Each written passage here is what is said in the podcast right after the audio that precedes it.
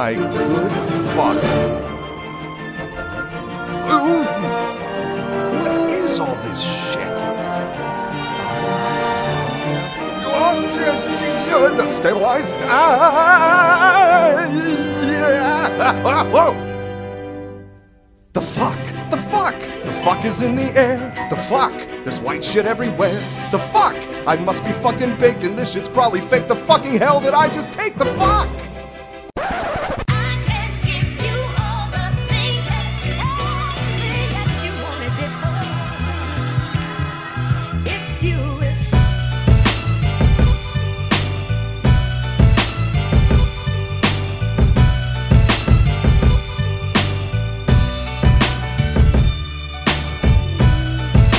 Welcome to Orsini's Uncensored Mind, and now your host, AJ Orsini. Hello, everyone out there. My name is AJ Orsini, and I am your host of Orsini's Uncensored Mind. We are here with episode 12, and it is the Xmas edition, I guess you could say. Christmas has come and gone. Uh, I am filming this literally uh, on Wednesday, the 27th. Two days ago was Christmas Day. We're a mere few days away from New Year's Eve. We are about to kick everything into high gear in 2018, especially for me on this podcast. Uh, 2017 has been good to me, been very good to me, uh, especially with this podcast. I started this podcast in uh, early October, so I've had uh, or episode 12, right? So I've had 12 weeks to figure this shit out, and I think I've done a pretty okay job with figuring figuring out a lot of uh, the ins and outs of this whole shit. Um, I got some uh, some new equipment in the in the mail. Uh, you know, Christmas was good to me. It's good to it was good to the House of O, and I got some equipment coming in. So I got some big big things planned for the podcast in 2018, and I will not be waiting too deep into 2018 to uh, to unveil some of those surprises and some big things coming up. Uh, I had my first guest last week with my wife, Mrs. O, and uh, that was fun. We did something uh, unrelated to the podcast, also some recording stuff that will be released soon. So I'm going to be doing that with a lot of my guests. Whenever I have a guest on, I'll try to maximize the usage on having a guest with me and figuring out what to do and uh, and moving along. Still in the infancy stage here with episode 12, but. Uh, I, I've only been doing the podcast since October, so I've been talking about a lot of stuff since October. But I thought it'd be cool since 2017 is coming to an uh, to an end. Every show, I think at some point does kind of like a best of or what to look forward to and yada yada yada. So I thought I'd follow in vain on some of the things that I thought were big moments uh, in 2017. Um, I, I, I got quite a few. I've actually had to uh, dwindle some of this shit down. Otherwise, I'd be here all day. My last episode was 90 minutes. That is too fucking long. I had fun with it, so I let it rock. But uh, it's just me today, so there will be no need for uh, for a fucking 90 minute diatribe about everything that happened in 2017. Because you can definitely look back on 2000, 2017 as kind of a down year. I know that there's been tremendous business done in 2017, which is one of the positives. I was looking back at some of these moments. Like I have a giant list in front of me of shit that has gone down. And one of the most positive things I can say about 2017, and I want to begin this all on positivity, is there's a lot of crossover work here.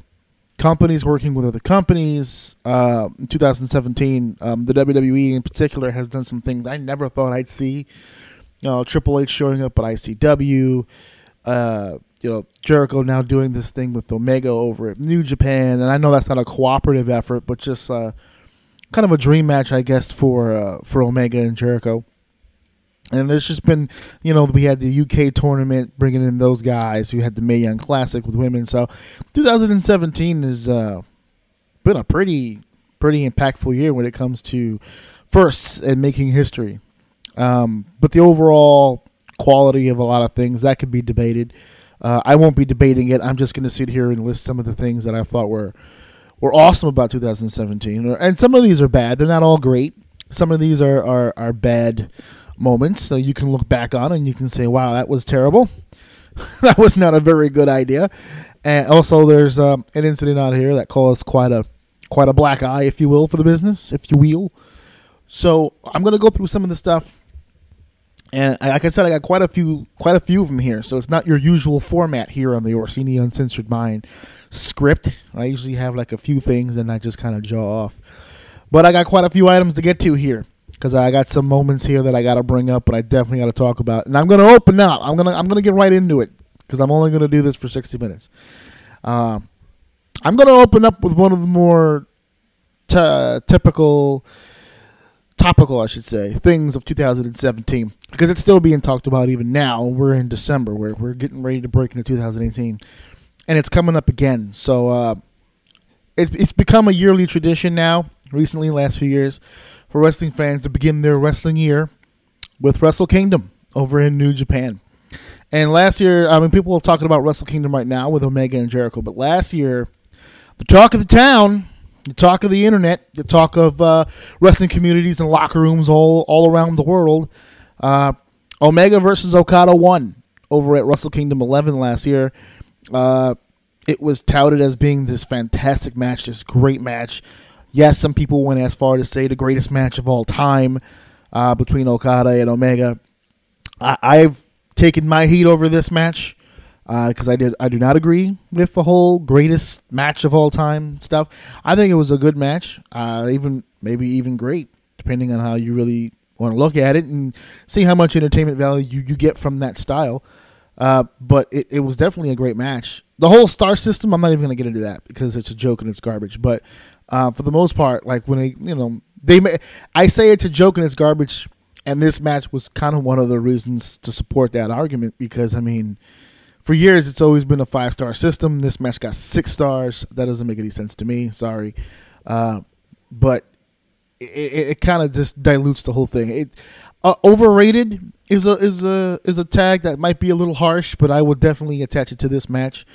Uh, they've gone on since then to have two more, so now they've had this trilogy between Omega and Okada, and uh, it's being compared amongst one of the best trilogies of all time. Oh, it's better than Flair and Steamboat, which nothing will ever be better than Flair and Steamboat. You can't realistically be a fan of wrestling or of wrestling and, and say something like that. Unless, unless you were born way past that era and you just have no knowledge of it. And then and this is the best that you got. Then I'll, I'll take that. But if you're my age or older and you're saying that this is the best trilogy of all time you you just got your privileges revoked.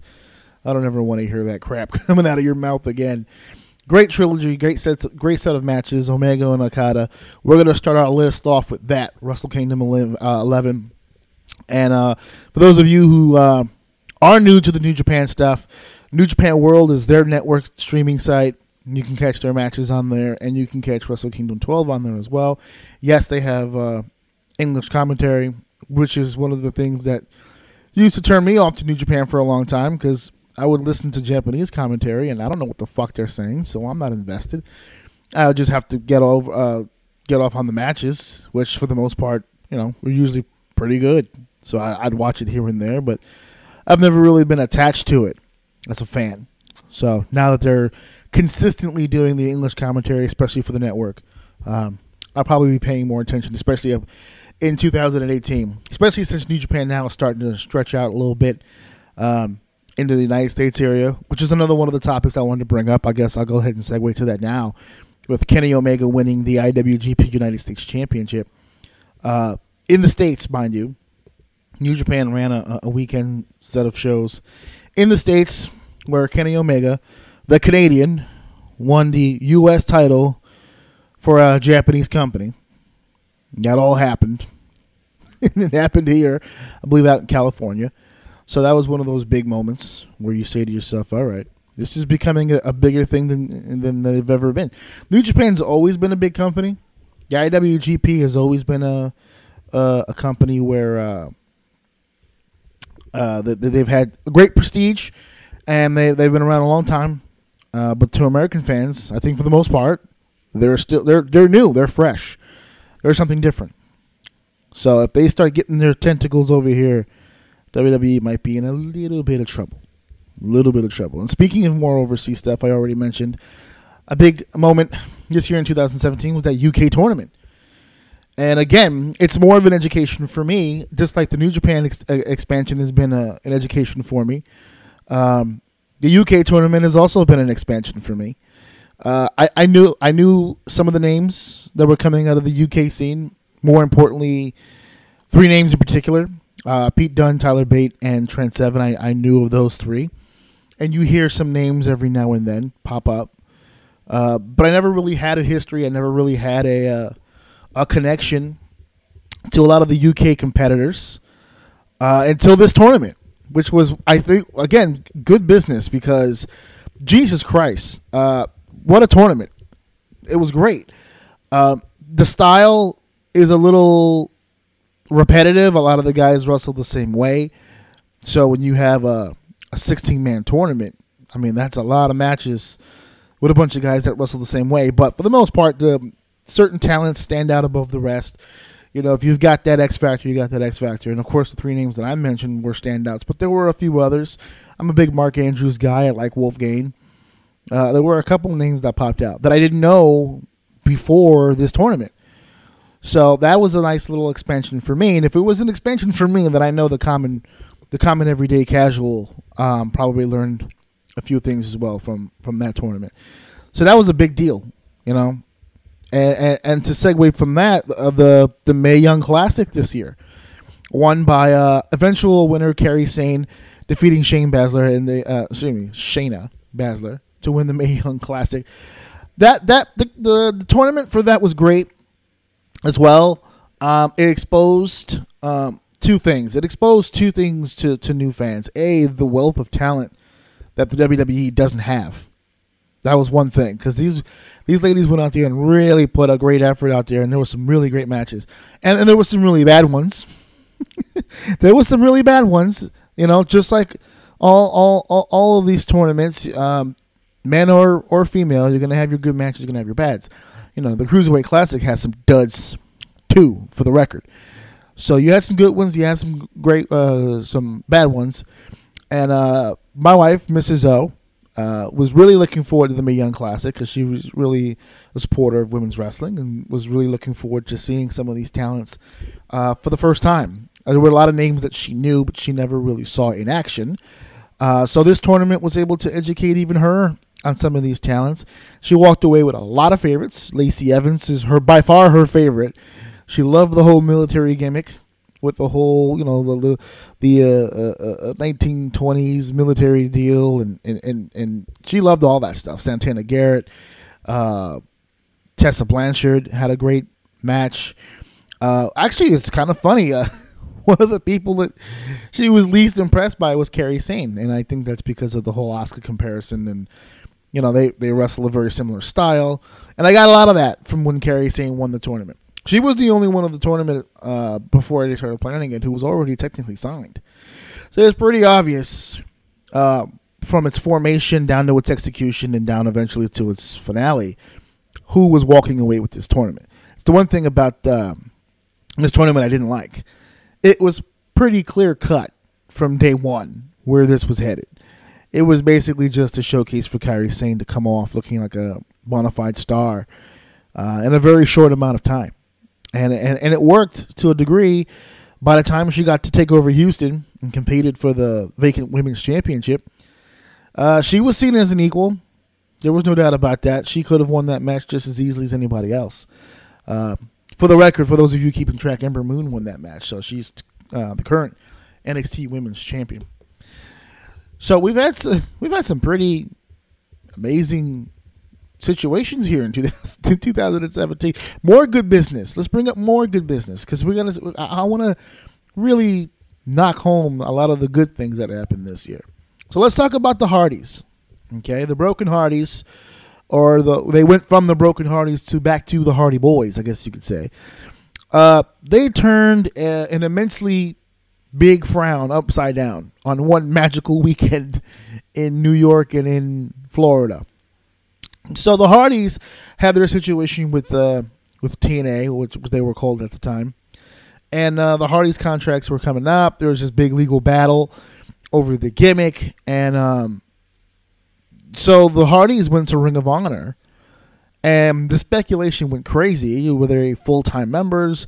Because the rumor were the rumors were they were headed to the WWE, but then they wound up in Ring of Honor. And Matt even went so far as to say that they have signed contracts with the Honorable Ring and and they really had people going that this was going to be a full time deal, and they were going to be working the Ring of Honor shows. And uh, what really sealed the deal, I think, what really grabbed audiences into believing this crap was because they won the Ring of Honor World Tag Team Championship. Uh, they caught the Young Bucks sleeping, and they, they beat them for the titles. So now the Broken Hardys were the tag team champions. They would go on to defend said championship a few times. And then we get to WrestleMania weekend. Now, WrestleMania weekend, the Hardy Boys defended the Ring of Honor Tag Team Championship against the Young Bucks in a rematch on Saturday night, the night before WrestleMania. So the, the Hardys were the Ring of Honor Tag Champs going into the weekend. Okay, and then they compete against the Young Bucks, and the Young Bucks win the Ring of Honor Tag Team titles back, which means the Hardys are no longer champions. But then the next night, at WrestleMania, 70,000 plus in Orlando, Florida, the Hardy Boys make the big return. And for my money, that is still the best moment of the year. If I had to give it to a moment, what was the best moment of the year? That would be it. I mean, the response they got at WrestleMania, huge, huge response at WrestleMania. Uh, I know personally, I popped hard as shit for it. I had people in my house. I have a year, uh, an annual WrestleMania party. And My house was packed to the gills, and we almost tore my house apart um, from excitement. The Hardy Boys back in the back in the WWE, and uh, Matt was still rolling with that broken gimmick at that during. You watch that WrestleMania entrance, and he he rocks that gimmick to death. Uh, fuck all the legal matters. He he was gonna be broken when he came out at WrestleMania, and uh, and then the future, and then the the even bigger shock, they'd go on to win uh, another ladder match. They lost the ladder match the night before, but they won the one at WrestleMania. I guess the one that's the one that counts because they walked away with the WWE Raw Tag Team Champions. So they came in Ring of Honor Tag Champs. They leave Raw Tag Champs. Uh, that's a big weekend for the Hardy Clan. And uh, that was a great moment in wrestling, I thought. I thought that was a great moment in wrestling. Um, not just in 2017, to be honest with you, because there's a lot of history with the Hardys and the WWE. There's a lot going on with that. Uh, I've been as big as Hardy fan as there's ever been in the history of space and time. And uh, and I had my years, you know, when when the drugs and all the bad decisions were taking place, where I start to fall off. I, I think people really started to forget how important these two guys really were in history. So to see them now back on Raw, back on SmackDown, even now as we speak here, um, because this was a big moment in I don't know what's that March, April WrestleMania season, and he's just now in December doing the gimmick, you know, broken, woken, whatever you want to call it. He's just now really getting the gimmick going. So it's looking like it's going to be a big 2018 for Matt Hardy as well. So I'm super proud of those guys, and, and I'm glad they're uh, they're doing their thing. Uh, more more positive stuff. I want to stick more to the positive stuff. Now, this next thing I'm going to mention is a match, and it's not really a moment. It's it's a straight up match, and for a long stretch of time in this uh, in this year, I really had this as the match of the year, and that would be Pete Dunne versus Tyler Bate Takeover for Chicago. Uh, by far one of the one of my favorite matches that I've ever seen in a WWE ring. It's up there, uh, and I know people will criticize the match. Again, this list is for me. It's one of my favorite matches, uh, not just of 2017, but I think it's one of the best matches NXT has ever done, ever. And, and that was just it was just a great forward matchup. There wasn't a whole lot of breaks. There wasn't a whole lot of in betweens. These guys just fucking went. Uh, one of the best comparisons I was told about this match, so I can't even really take credit for it. It reminded people a lot of Savage Steamboat, where it was just forward, forward, forward, going, going, going until we reach our climax. And there are not a whole lot of matches that get me. I've been watching wrestling my whole life. So for a match to grab me, it's got to be a great fucking match, and uh, and this was a great fucking match. I mean, all around, um, the psychology was enough Um, obviously, this was a match based on physicality, the athleticism of the two of them going back and forth, a game of one-upsmanship, and I think that's where where the psychology lied. It was more a game of one-upmanship. It wasn't really a you know pick a body part or uh, one man trying to belittle the other. It was just a straight up fight. You know, it was British strong style at its at its peak, and they were just going at it tooth and nail and just being badasses, and it was good. And Pete Dunne walked away the champion. Many say that he should have been the champion from the get, but I like the fact that Bate was champion. I like the fact that they got to string that out and let Pete win it. Uh, another time, you know, because I, I honestly believe I think Dunne would have fizzled out if he would have gotten it that soon. I think the fact that they were able to build contenders before giving the king his crown, I think it was smart. Smart move on the WWE's part. Build the division and then and then showcase your top guy. And I think Pete Dunne's their top guy. Pete Dunne has superstar written all over his ass. And uh, he's going to be a big, a big, big deal in the WWE once they figure out how exactly they're going to utilize him, because that's that's the hard part there, utilizing him in the right way. Uh, another thing that happened earlier in the year: DIY breaking up, emotional turn. I saw tears, bro. I saw fucking tears uh, in the audience's members' eyes. Uh, that was just fucking well done. There are not many uh, turns that are really that impressive. A and B that people don't already see coming. Because nowadays, like, uh, there's no such thing as a surprise turn anymore. Uh, All of a sudden, now you have to build toward the surprise, which doesn't make any sense. But nowadays, it's like you you can't just turn. You know, it's it's impossible to just turn. You have to build and build and build and build the tension until eventually the guy snaps. That's not what happened here. That's how they tried to sell it. You know, Tommaso was saying all these feelings that he had kept up inside, and then he got hurt, and how he was so easily replaced, and but it was just brilliantly done. And the only thing that sucked about this was uh, was the injury, and the injury to Tommaso Ciampa, and apparently it was a much more serious injury than we thought because we it's December and we still haven't seen him, and um, you know Tommaso and Gargano were the team, and Tommaso got hurt in the match in which he turned on Gargano. So they got it going, they got it started, and then poof, just bad luck. Uh, but it's good. It here's the here's the good part to that. It hasn't happened yet. They still have it on the burner, and NXT's been really good and really smart on reminding the audiences of this fact every now and then of uh, of the DIY situation and the breakup with Tommaso. They did it with Vega when she threw the shirt at Gargano. Like they've been very smart and and and have shown great foresight here to just keep it somewhat there. They're not murdering it to death to where people are getting sick of it and they haven't even seen it yet. It's been just the right amount of keeping it topical so that when Tommaso does come back, uh, it's a bigger deal. And I have I've been hearing people prognosticate how Tommaso's going to come back. So Johnny's got the match at uh, at Philly. Okay, he's got the NXT title match against uh, Almas, and he's got the NXT Championship match. And there's a lot of people speculating that Tommaso's going to get involved with that match. And I'm not opposed to him getting involved in the match, but I think I got a better plan than what most people are coming up with. And people are just already assuming Tommaso's going to cost Gargano the match, which is going to lead to the WrestleMania match, uh, the WrestleMania weekend match, I should say. They're not wrestling at WrestleMania. It'll be the NXT show before Mania. Uh, but they, uh, they, they, a lot of people are seeing Tommaso as as costing Gargano the match. I think it's smarter for the heel to not only get involved in that Almas Gargano matchup, but to swerve everybody and and help Gargano. I think it actually would be smarter. What if he came out? He stares down with Gargano like it's about to go down. And he just beats the shit out of Almas and sets him up.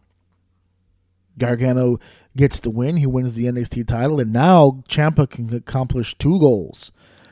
He can get his hands on Gargano, which is what he wants, but he can also get a shot at the championship.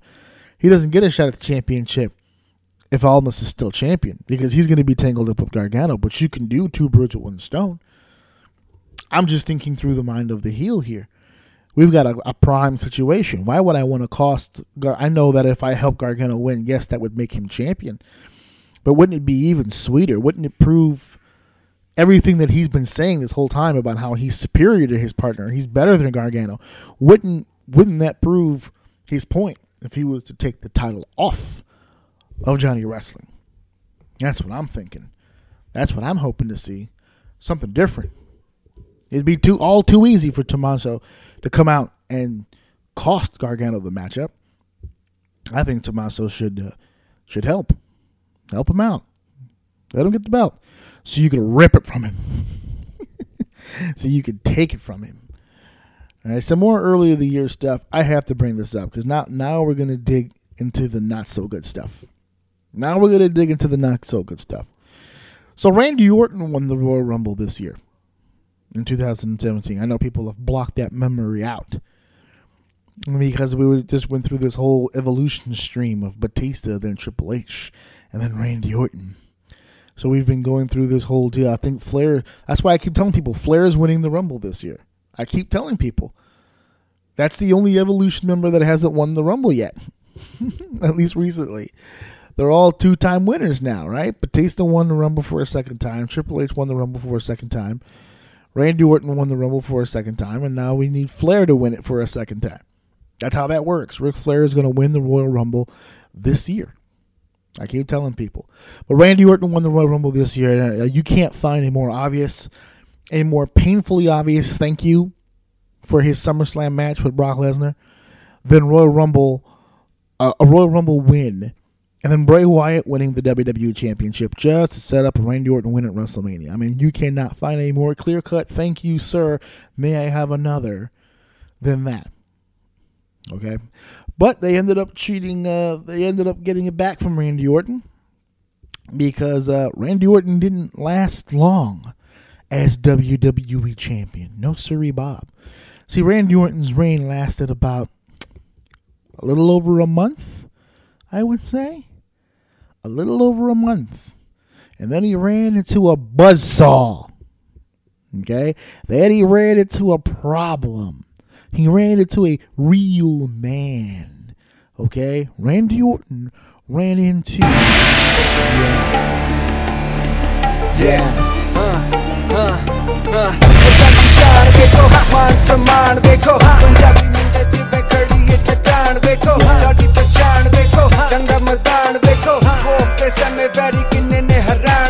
ran into a real man. Actually, more than a man. He ran into the modern day Maharaja.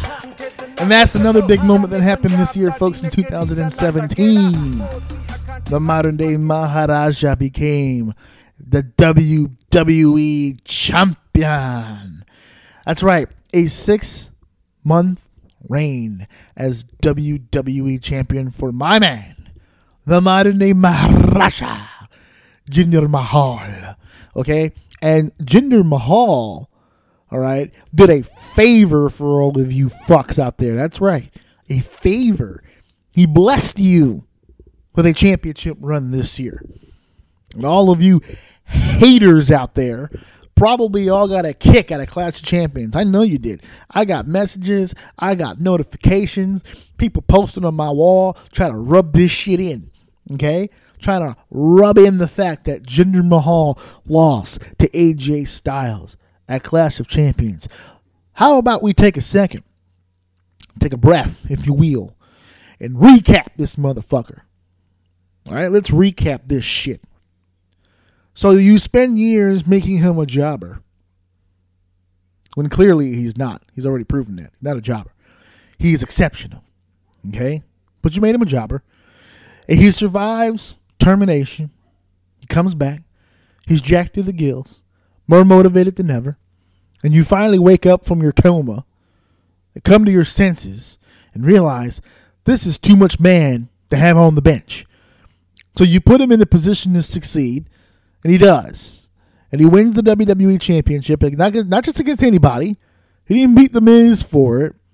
He beat Randy Orton, the Viper, the Apex Predator, the St. Louis, Missouri murderers, the murderer of careers, Randy Orton.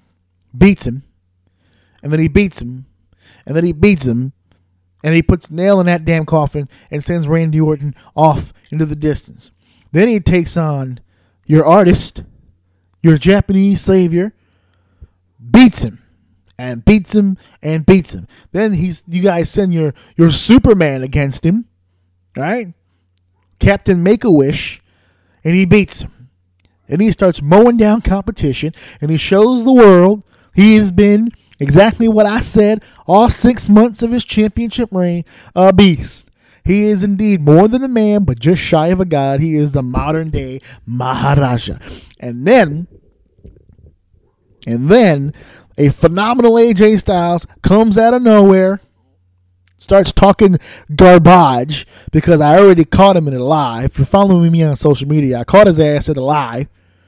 Saying that that Jinder beat all these guys, but he never beat me. Meanwhile, he be, he was the last fucking fucking person he beat, be, right before he became champion. So he's on that list of people that Jinder has mowed down on his path to greatness, right? So he, he did beat AJ Styles, but now we have a, a new Jinder, and we have a new AJ toward the end of the year. And AJ catches Jinder while Jinder is preparing for the match of his lifetime. Jinder is prepared. He's issuing challenges. The confidence is higher than ever. He challenges the Beast, the Beast incarnate, Brock Lesnar, for a match at SummerSlam. So, of course, Jinder is in preparation for the biggest match of his life. And in swoops AJ Styles in London, in the one area that the WWE Championship not only has never changed hands, but is rarely ever defended. And AJ gets himself a title match and sneaks away with a victory and steals the championship from Jinder Mahal. And then plays the political game because you notice AJ didn't have to give Jinder a rematch before Lesnar. Jinder had to give AJ a match, but AJ didn't have time to give Jinder a match because he had to he had to get ready for Brock Lesnar, which AJ wouldn't have even, had even been in that match with Lesnar if it wasn't for Jinder, because Jinder was the one who laid the challenge down. Didn't need to go that way, but AJ comes in, takes all the glory. Eh, Granted, AJ and Brock go out there and damn near have match of the year. Great Survivor Series match. But what happened on that rematch, guys? Let's talk about Clash of the Champions. What happened? I'll tell you what happened. I'll tell you exactly what happened. Jinder Mahal beat that ass. He beat that ass. Oh, yeah. Play it again. Play it again.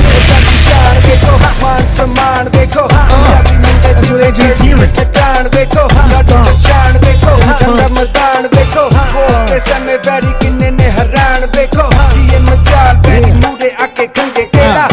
that's right. Jinder beat his ass. Okay? AJ took the ass beating of a lifetime. He didn't beat Jinder; he survived Jinder. And in true political fashion, because AJ knows that Jinder on a, on a third try, Jinder would beat his ass. You know, when Jinder was champion, he gave Randy Orton how many opportunities? He gave Shinsuke how many opportunities? How many times did he fight the same guy over and over and gave him a shot? And AJ doesn't have time for one more. You know why he doesn't have time for one more. You know why. You know why AJ doesn't have time for one more. That's right. That's right. Yeah. Uh, uh, uh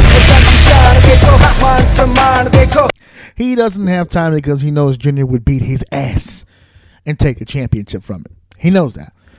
So more political games. Jinder now has to get his opportunity elsewhere. And guess what? Guess what happened? Dolph Ziggler puts down the U.S. title. We have a U.S. title tournament. Jinder's already advanced. So now all of you cried because he was the WWE champion. Ooh, how are you bitches gonna feel when he wins the U.S. championship, huh? That's right. The U.S. title could use a little Maharaja. Yeah. A U.S. Uh, title, baby. Uh, uh. I'm sure this will make the southern states happy. Yeah.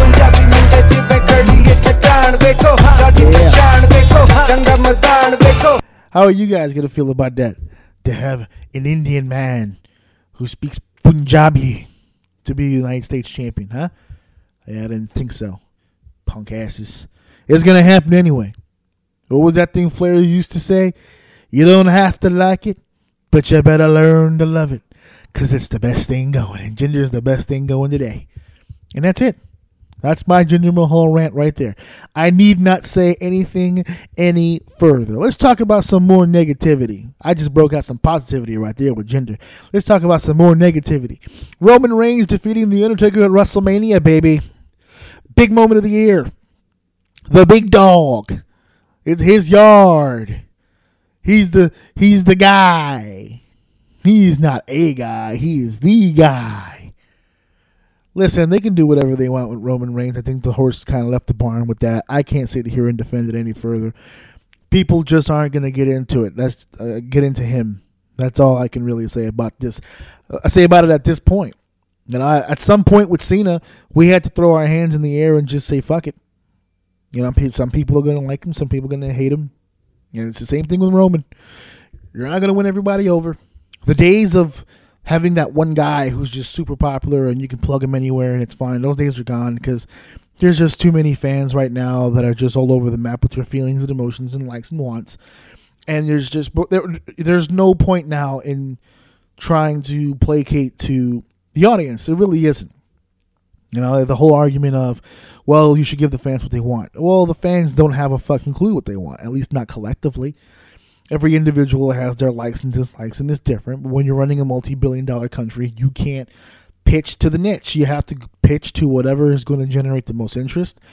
And there's enough on the positive side for Roman Reigns where it makes financial sense to keep him where he is. So that's what they're going to do. Um, and the writing was on the wall for the Undertaker, even after the streak, which is which is where I think the big mistake of this was. Uh, once you broke the streak, I mean, can you imagine if Roman would have? Because Roman got terrible heat for winning the match in the first place. Could you imagine the heat he would have gotten had he broken the streak? Man, that would have been fucking huge. They would have completely shit on him. They would, have been shitting on Roman regardless. But man, I can't even imagine this whole and and, and it's funny. I'm gonna segue into. I was gonna save this for later, but since we're talking about him, because the plan for Roman Reigns is is they were gonna put the Shield back together to kind of re- recoup some of the uh, the damage here, get some of these boos taken away. But this Shield reunion has been a fucking fiasco. It's it's a bust. I mean, I think it's clear at this point because it's not going to get any better anytime soon. This whole Shield reunion thing is a bust. You know, they they waited for forever to get this thing going. They worked it up just right. Ambrose and, and Rollins first, and then they brought in Reigns later, and we finally get the big reveal and the big pop for the return. And it wasn't but two weeks, three weeks in. Roman goes down with the fucking mumps or whatever the fuck, some viral infection, and he's fucking down. And then they start this carousel of replacements with Triple H and Kurt Angle all wearing flap jackets and just running the gimmick into the fucking ground. And, and then they, they all come back and they let the flap jackets go and they're, they're back to wearing their old shit. And, uh, just, and now Dean, the guy who never gets hurt, is hurt for the next couple of months. He just may miss the, not only the Rumble, but he's also going to miss WrestleMania season altogether. And it's just this is just a bust. This is the shits. So in the beginning of all this, when the Shield really got cooking, especially with that uh, that six man tag, when they finally got back together for at least a short time, uh, the crowd was digging it, and the, he was getting positive reactions, and, and it was exactly what they wanted. But now that certain people are down and and and they're not functioning as a unit anymore, I mean, it's becoming clearer and clearer that the audience is starting to wake up from the haze, and they're going, "Oh, oh, I remember now. I hate this guy." Oh, okay, and and and now you're starting to hear it, and I definitely heard it this past Monday. He got a significant amount of uh, of of boos from the audience, and and it's just reverting back. So I mean, this whole Shield thing, not so uh, not so good. Uh, another negative moment. I, I'm gonna start doing positive shit in a second, but another another ne- negative moment. Uh, actually, this one takes place south of the border. You know where I'm headed with this. Okay, so it, sexy star and Rosemary that incident took place this year, and it wasn't that significant a moment. Uh, it's really more of a backstage thing than a than a public thing. But it- it, this goes to my point that I said a few weeks ago about locker room leaders and handling shit from people and, and, and all that stuff. So Sexy Star was in a triple threat. It was Sexy Star, Rosemary, and somebody else. I don't remember and I don't care. And it was triple, Triplemania 25, and it's uh it's for a championship, and they're having a match. And I don't know if Rosemary did something. I don't know if she forgot something. I don't fucking know. But Sexy Star got rough with her a few times, and then they they go into the finish, uh, which is supposed to be an armbar, and Sexy fucking tears that fucking arm up. And uh, from what I understand, literally took it out of the socket. Rosemary had a dislocated shoulder, um, and there was a lot of fucking heat backstage. I mean, there were people just fucking hot, and she was catching shit, and um, it got all over the internet, and and not just for fans, but there were workers from other companies commenting on this. It was a whole big ordeal. Now, I've already stated my stance on locker room leaders and and um, getting physical and stepping in and doing things when necessary. As a third party person, I don't know Sexy Star and I don't know Rosemary. I've not had the chance to work with either of them, so I'm just looking at this on the surface uh, from what I saw and from what I saw on the surface. Uh, I kind of sided with Sexy Star on this uh, initially you know, it's her company. She's been there the, for forever. From what I understand, this was Rosemary's debut. She was the new one in this matchup, and you know, like I said, I don't know what Rosemary did, but if Sexy felt like she needed some correcting, then I'm I'm I'm okay with that. I've always been okay with that. I'll always be okay with that. I'm not I'm not looking at it as a bully situation or or uh, you know they're taking advantage. There's supposed to be some sort of professional decorum, and she's taking advantage. Uh, I'm not looking at it in that way, uh, or at least I didn't initially. I saw Sexy Star go in there and do what she always does, because she has a history of this. I love when fans too. They go, "Oh, she's such a bully. She's a piece of shit. Let her try that shit in Japan." And uh, and I've shut down a few fans with that because she did do it in Japan. If you go to YouTube, you, you can look up Sexy Star in Japan, and and you'll have some matches there where she did the same shit.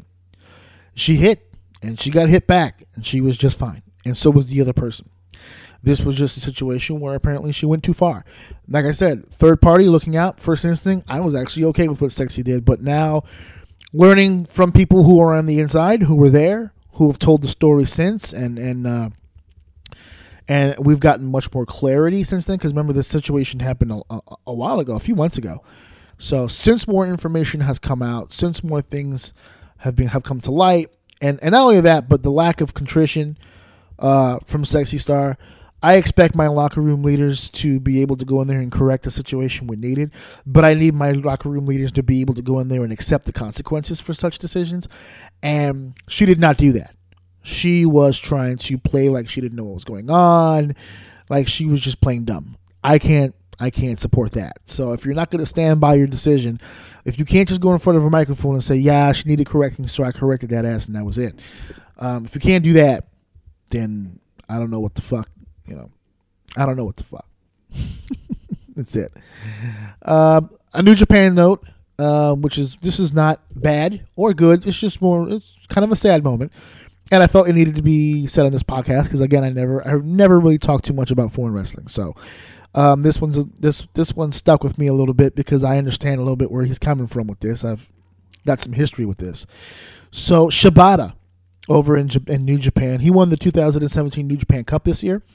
Uh, he won it in April. And then 20 days later, it was literally just 20 days later, he's in a match with Okada where he suffered a, a brain injury. He's got that spot where he does the headbutt and he busts himself open as part of the as part of the match. And uh, he ran that spot with Okada and um, didn't think much of it. And he went about his business and he went to the locker room and he passed out. And he ended up getting medical attention.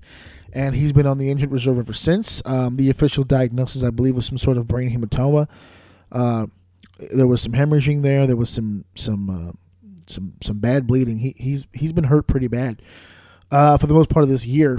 Um, he did make a, a very nice, warm uh, ring entrance recently, a few weeks ago, as a matter of fact. Uh, ring entrance was all he did. He returned to the arena to a nice ovation and um, basically just said that he was okay.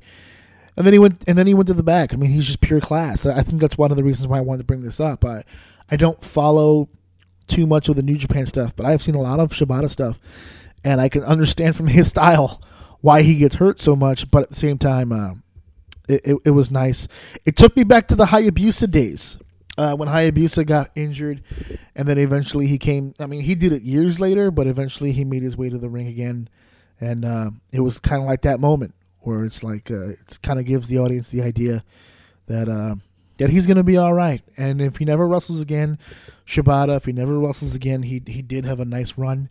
Um, he he he was on his way for a gigantic push. He was gonna be one of those new guys that we're pushing to the forefront, and uh, it's just a really shitty set of circumstances. So.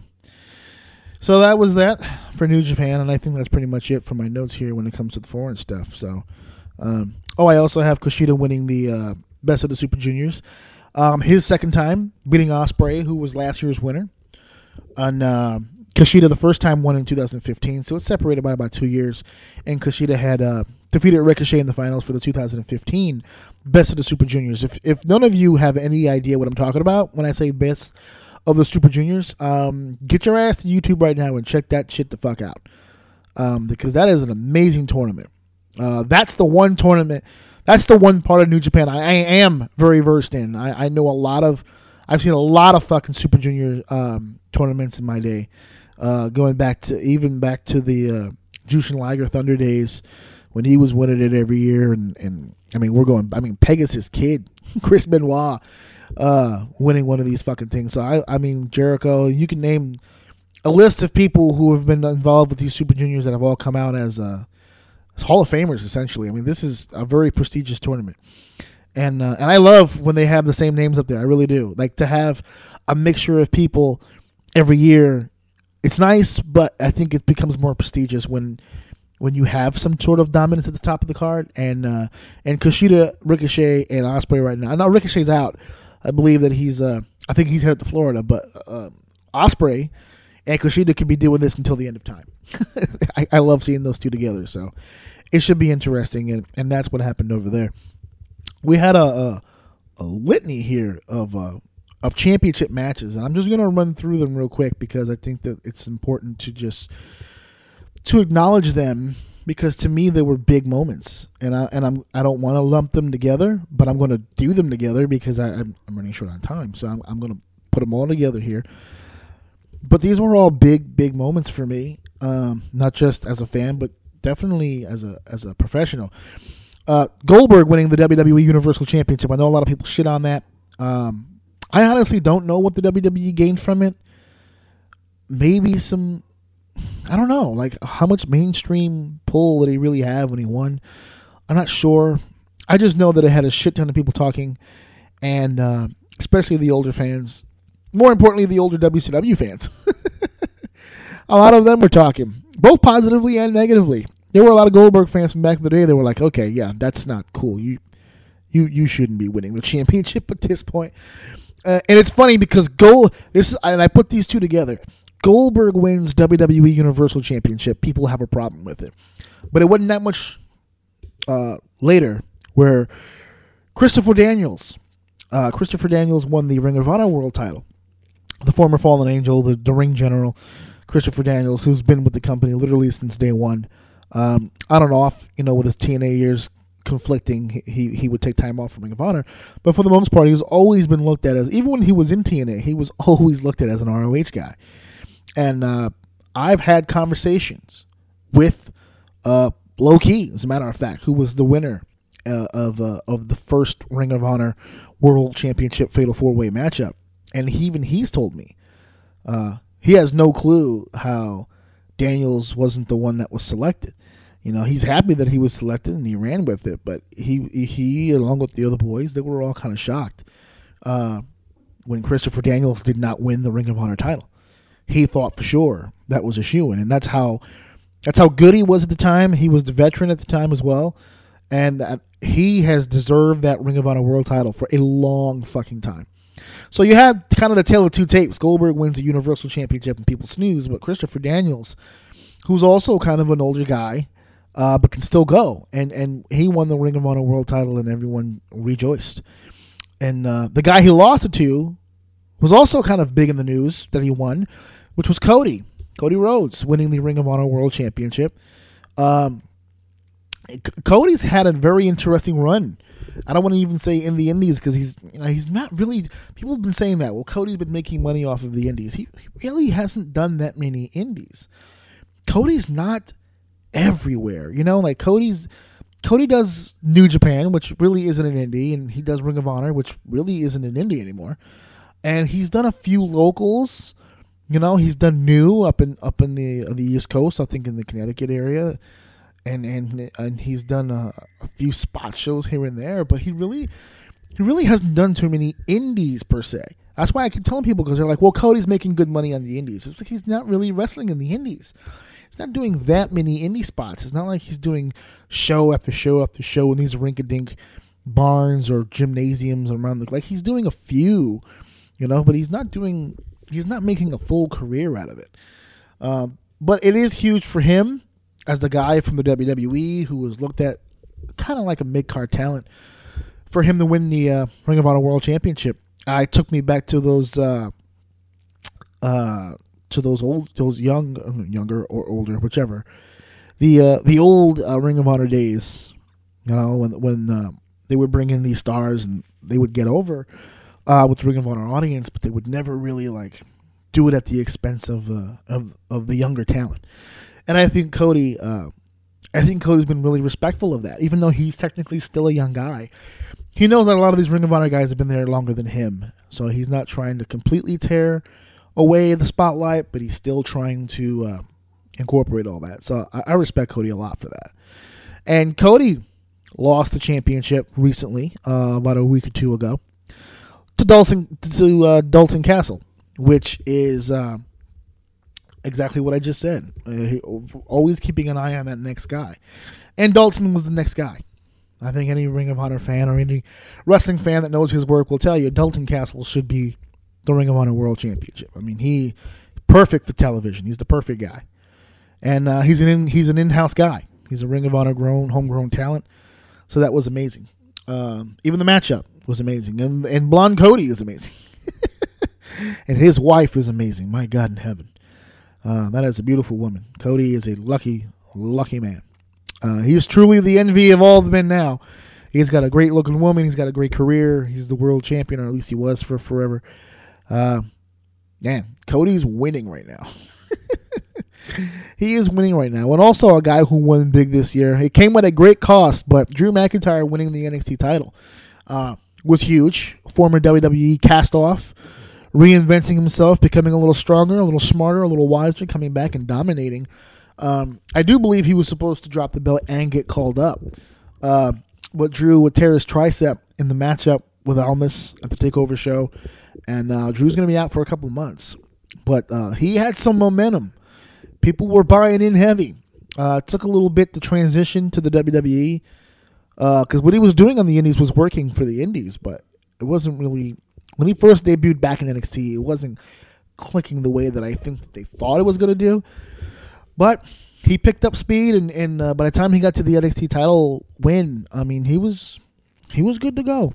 He was good to go. He was doing some some great stuff, and I anticipate him doing some great stuff when he gets to um, when he gets to uh, the main roster, which is where I think his return will be. I don't think his return is going to be in NXT. I think when he heals up, I think it'll be uh, I think it'll be a main roster deal. Um, Enzo uh, Amore winning the cruiserweight championship. Why am I bringing this up? How was this a big moment? Uh, it's it wasn't a big moment in a positive sense, to tell you that, because I think we all had different plans for Enzo. It just seemed like a whirlwind couple of weeks for him, just bad shit after bad shit, and uh, I'll give him credit because he weathered the storm and he turned his uh, his frown completely upside down. He turned that chicken shit into chicken salad because you may not like him, but I love him as cruiserweight champion. I do. It's not the same as when Neville had it. Uh, I actually think Neville obviously clearly was the better champion, but Enzo's doing something with that division that a lot of those guys in the division can't do. And I've been saying this for forever. I don't know if I've said it on the podcast just yet, but I got a big problem with 205 Live. And, and I got a big problem with the fans who don't fucking understand my problem with 205 Live. And is that all these guys that are on 205 Live are super talented. And they all deserve to be in the WWE. And I've worked with almost all those guys that are in 205 Live. So I know them a little bit on a personal level as well. So I'm very happy for all those guys because they're great men and they take their job seriously and their craft seriously and they do a hell of a job inside the ring. But they're boring as fuck. Okay, you have to do more than just the cool shit in the ring. There's got to be more. And a lot of the guys have been adjusting well. I like the way that Gallagher has changed it up. I like the way that uh, that Drew has definitely come into his own and he's doing something different. That's cool. That's going to help 205 Live. Adding Enzo was huge to that because he can give his, his creative input to some of those guys and, and really truly lead them in that direction and give them a dynamic that they didn't fucking have before. So I love the fact that Enzo was in 205 Live, and I love the fact that the guys are taking to him so well. At least on, on, on camera. Now now that we've gotten all the heat out of the way and now it's just business, it seems like everybody's doing their own thing. So that's really cool. Okay. So that's that's all those championship moments. Uh, I got a few more significant moments. Obviously, Kurt Angle coming back to the WWE into the Hall of Fame and uh, becoming general manager was huge. Uh, Paige returning after all of that crap. All that crap that went down with Paige. I'm glad to see she survived and she's back where she belongs, and that's in the ring doing her own thing. And I hope I, I've always wished the best for her because uh, it's just shitty situation after shitty situation, and hopefully she can keep her shit together and everything should be all right. Uh, SummerSlam pre-show opening up to no audience was a big deal. Now, again, not positively. Uh, it was a negative thing, but I laughed at that because, on a personal note, uh, the security company that does security for Barclay and uh, the Barclay Center in Brooklyn is a company called Securitas, which I used to work for. So I know what happened there. I mean, not officially, but I, I've been around Securitas enough to know that uh, if you don't speak directly to them about schedule changes, they can fuck that up. and I just think there was a communication issue there, and they were trying to fix it and get fans in as fast as they could, but by then the damage was done. Uh, it was just to me, it was a funny situation. That's why I had it on this list because uh, Miz took that shit hilariously personal and uh, went extremely far with it in his promos down the line. So that was a big moment. One of the last significant moments I'm going to bring up this year LAX re debuting in Impact. Uh, and I left that one for last because uh, that's a personal one with me. Um, obviously, Homicide has been huge um, for my career on a personal level and a professional level. So I was extremely happy to see him back with Konnan and back in Impact. And the cherry on the sundae, he brought two of my homeboys with him, Ortiz and Santana, uh, formerly EYFBO, who I've known since literally the dog days of their career. I mean, the very beginning of their careers, um, they were working with me. At the beginning of my career, we came up in the business at almost simultaneous times. Um, I think they may be ahead of me by like a year because they were already in training when I came in. So, but for the most part, um, our our our careers have been parallel for a long fucking time. Uh, but they won because they got signed before I did. I'm never gonna get signed, but I'm glad they got signed because they're great talents, as they're all starting to see now. And they're and I could tell you they're not just great talents; they're great men as well. Um, I love those guys. They've been through so much in their lives, um, especially Santana. Been through so much in their lives um, to get this opportunity, and the both of them have worked so hard. So I was super happy to see them debut, and I've been super happy to see their work since they've been there. Um, they started off very shaky, and I, and I've I've spoken to, I've spoken to them about this. They looked uh, they looked a little nervous uh, for the first few weeks, and that looked like they were adjusting, but they've got a pretty clear uh, vision of what they want to do now, and I think they feel more comfortable. And this whole thing with OVE having that consistency has been great. Um, this is really my first time also consistently seeing uh, OVE, not just the three man, but the tag team as well with Jake and Dave. And um, and I just I don't know. I just love the feud, love the work. I'm I'm glad it's coming to an end, so that these two teams that have now gotten over so well can now branch off and get over other teams and really rebuild this tag team division in Impact Wrestling. But super happy for my friends, and I'm glad. I'm glad they have the opportunity to uh, to do big things in uh, in in the wrestling business. So super happy for them. I'm going to mention some more uh, just real quick. I did say that for most of the year, Dunne and Bate were match of the year. I mentioned Styles and Lesnar could also be nominated for that. The Usos and the New Day um, had a great feud all year round.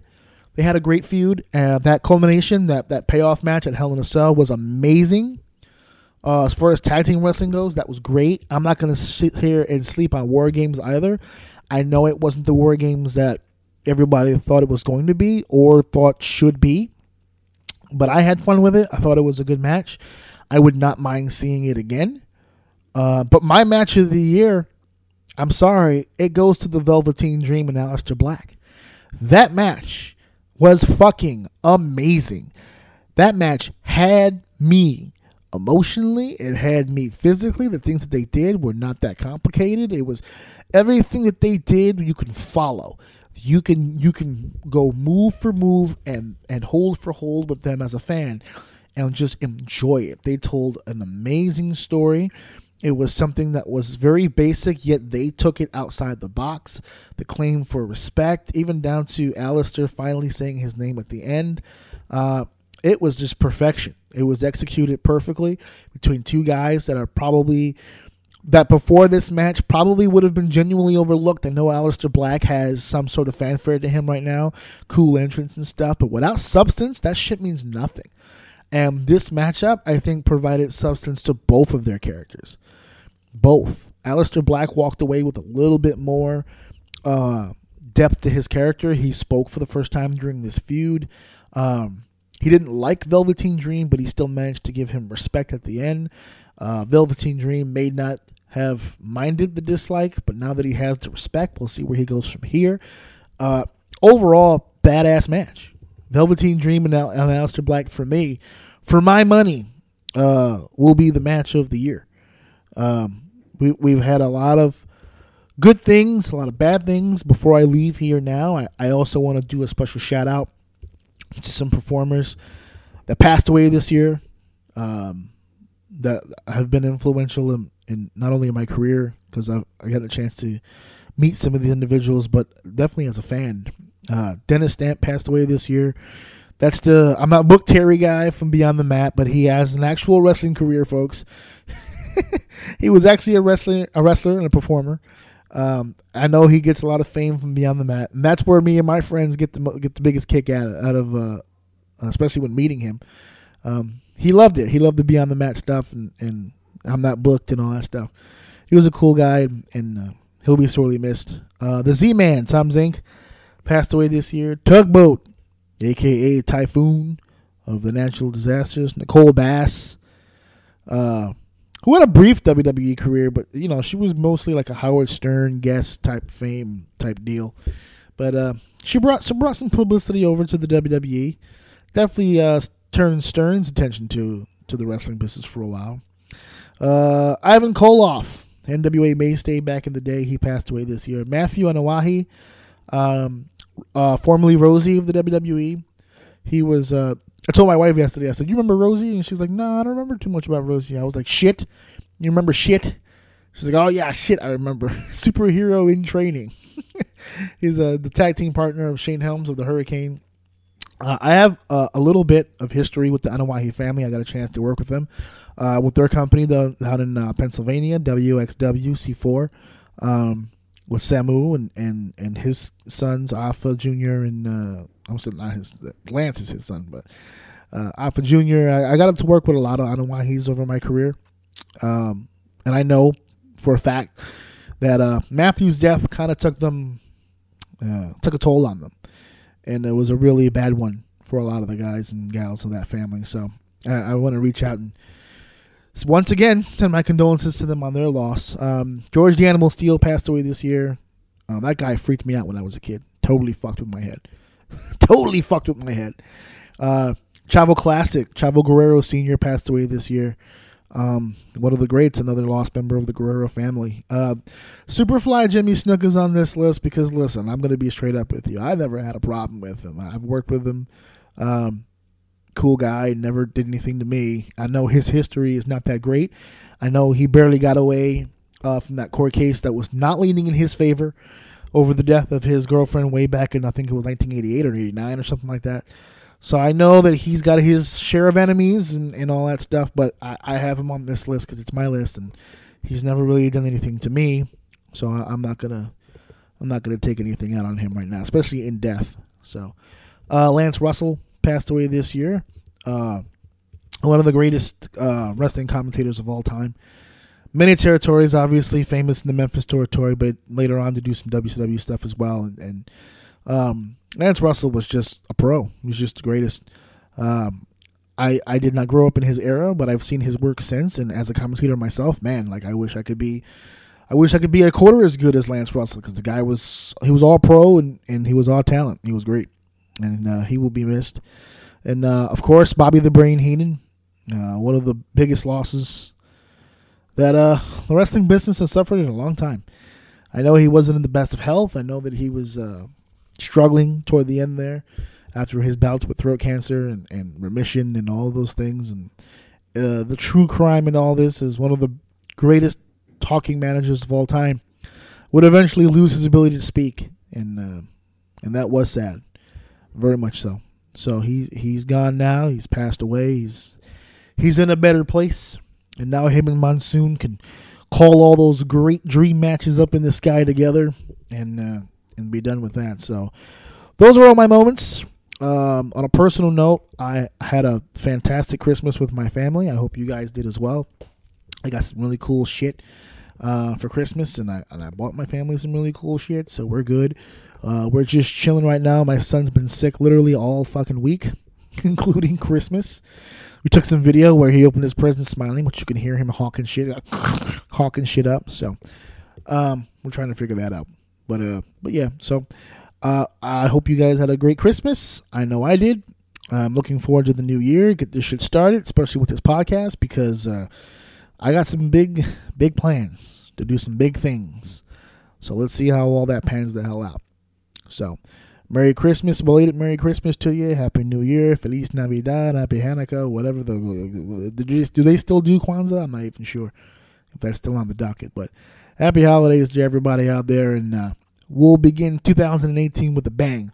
I promise. So I'll see you guys later. Peace. Please listen to,